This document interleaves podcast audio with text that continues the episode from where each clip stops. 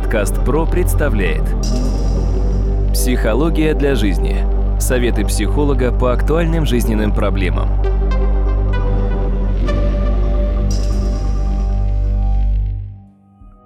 Здравствуйте, дорогие друзья! В эфире очередной выпуск подкаста «Психология для жизни». У микрофона Сергей Чеботков. И мой собеседник, как обычно, это кандидат психологических наук, доцент, профессор Дмитрий Смыслов. Дмитрий, здравствуйте. Здравствуйте, Сергей.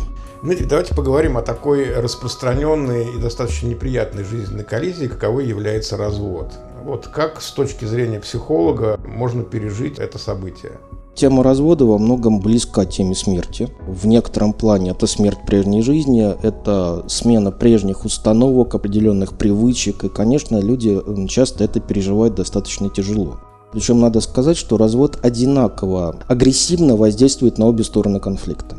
То есть нет одной стороны, которая была бы в каком-то преимущественном положении.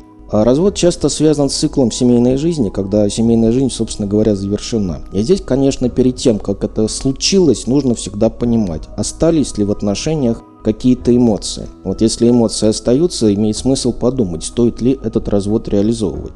Если возникает любовь или ненависть, это означает то, что пока нужно повременить с разводом. Но если развод уже случился, если это произошло, Здесь необходимо прежде всего принять сам факт вот того, что это случилось. Это бывает достаточно сложно, это болезненно.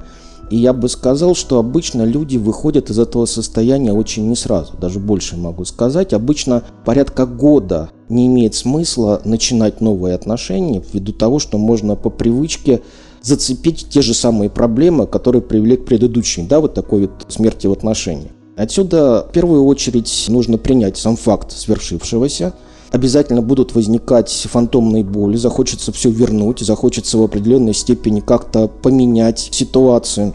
Что здесь обязательно еще нужно учитывать? Нужно дать возможность выпустить эмоции. Лучше проговориться, выговориться, много общаться с разными людьми. Самое главное просто, чтобы выпустить вот эти вот эмоциональные реакции. Алкоголь здесь тоже не очень сильно поможет. Временно он может смягчить ситуацию, но на следующий день он усугубит ее еще несколько раз. Тревога и депрессия, и самобичевание это обязательно будет присутствовать. И здесь нужно понять, что часто человек в этом состоянии начинает на себя цеплять модель поведения жертвы. Вот это вот очень специфическая история. То есть здесь не надо чувствовать себя жертвой. Нужно по возможности просто отпустить эту ситуацию. Дальше. Если развод случился, не надо искать общение или встречи со второй половиной. Это будет очень болезненно, это только усугубит ситуацию. То есть по возможности на какое-то время нужно друг друга не видеть, не общаться, не звонить, если это возможно. Если это невозможно, если люди живут в одной квартире, допустим, ну как сожители, условно говоря, да, то это вот другая история. Но это тоже будет очень тяжело. Тогда нужно разграничить пространство, четко разграничить пространство и эти границы не нарушать, что бывает довольно сложно. Что еще специфично? Часто возникает желание отомстить, поиск виноватого или виноватых. А обычно в подобной ситуации виноваты обе стороны. Сначала человек начинает отрицать ситуацию, после этого выпускает гнев, вторая стадия. Третья стадия называется стадия торга. Вот торг – это желание вернуть супругу или супругу любыми способами. Не надо. Вот теперь уже не стоит. Нужна обязательно дистанция, и дистанция серьезная. Будет депрессия. Депрессия обязательно будет присутствовать, потому что наступает глубинное разочарование, часто вообще разочарование в противоположном поле, часто разочарование в себе, и человек начинает отталкивать все, что в его голове было с точки зрения каких-то положительных эмоций, хороших воспоминаний. Все это будет слишком сильно его дергать. Здесь, конечно, еще вопрос, как долго брак продержался, потому что стадии бывают разные, и вот долгожители это традиционно, которые где-то до 20 лет доходят. Да? Вот у нас, в принципе, бывает 10 лет, это уже много. Но самое главное, что если один раз был развод, вероятность того, что он будет и дальше, довольно велика, если человек не сделает правильных выводов с точки зрения взаимоотношений. Подкаст ПРО представляет Психология для жизни. Советы психолога по актуальным жизненным проблемам.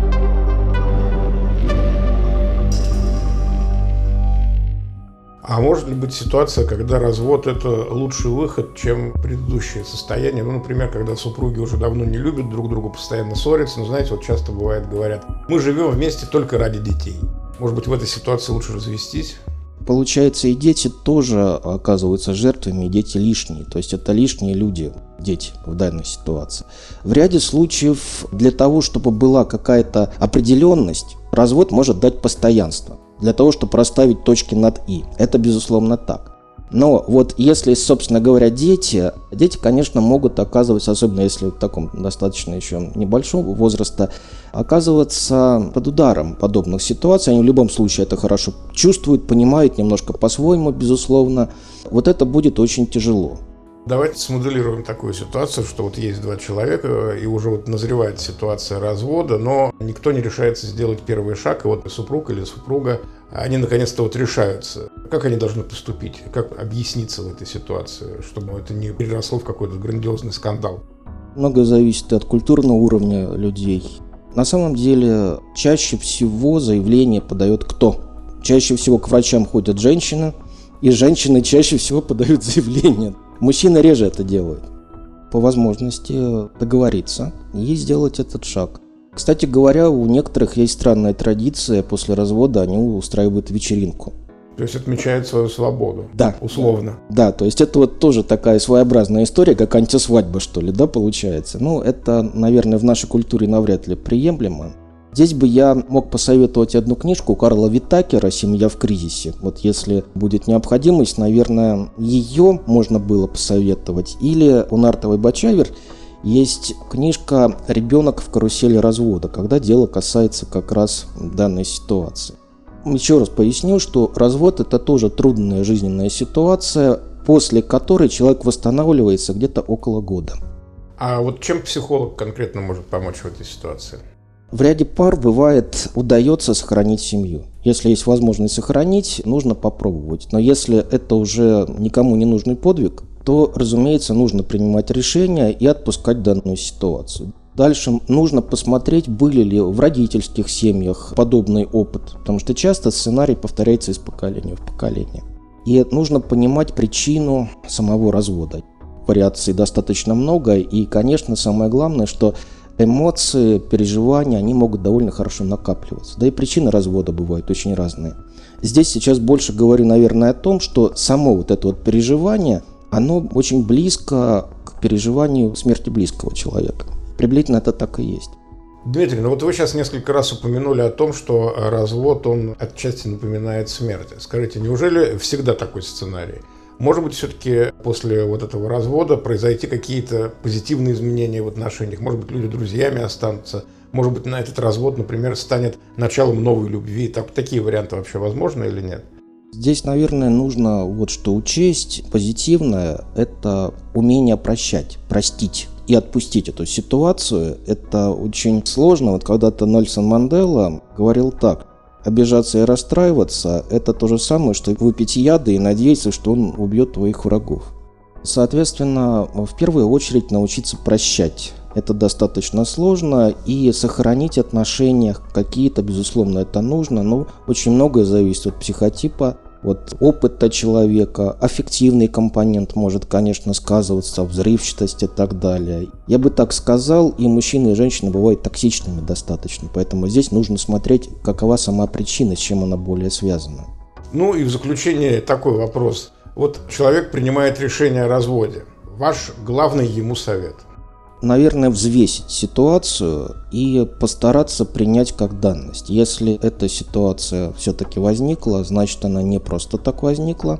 Кстати, бывают пары, которые потом восстанавливаются после развода. Я знаю несколько таких клиентов, у меня есть. То есть такое бывало, причем с интервалами через несколько лет. Но это вот на любителя. Это, можно сказать, в некотором плане невротический брак может быть такой своеобразный. Но в первую очередь принять это как данность, постараться переключить себя на что-то творческое, где можно себя проявить, потому что обычно, если человек застревает на этих переживаниях, начинается очень серьезная деструкция. То есть нужно обязательно чем-то увлечься. Дмитрий, большое спасибо, дорогие друзья. Я хочу напомнить, что моим собеседником сегодня был кандидат психологических наук, доцент, профессор Дмитрий Смыслов. Вел подкаст Сергей Чубатков. Удачи вам и до новых встреч.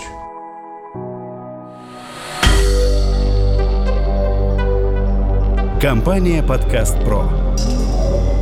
Подкасты премиального качества.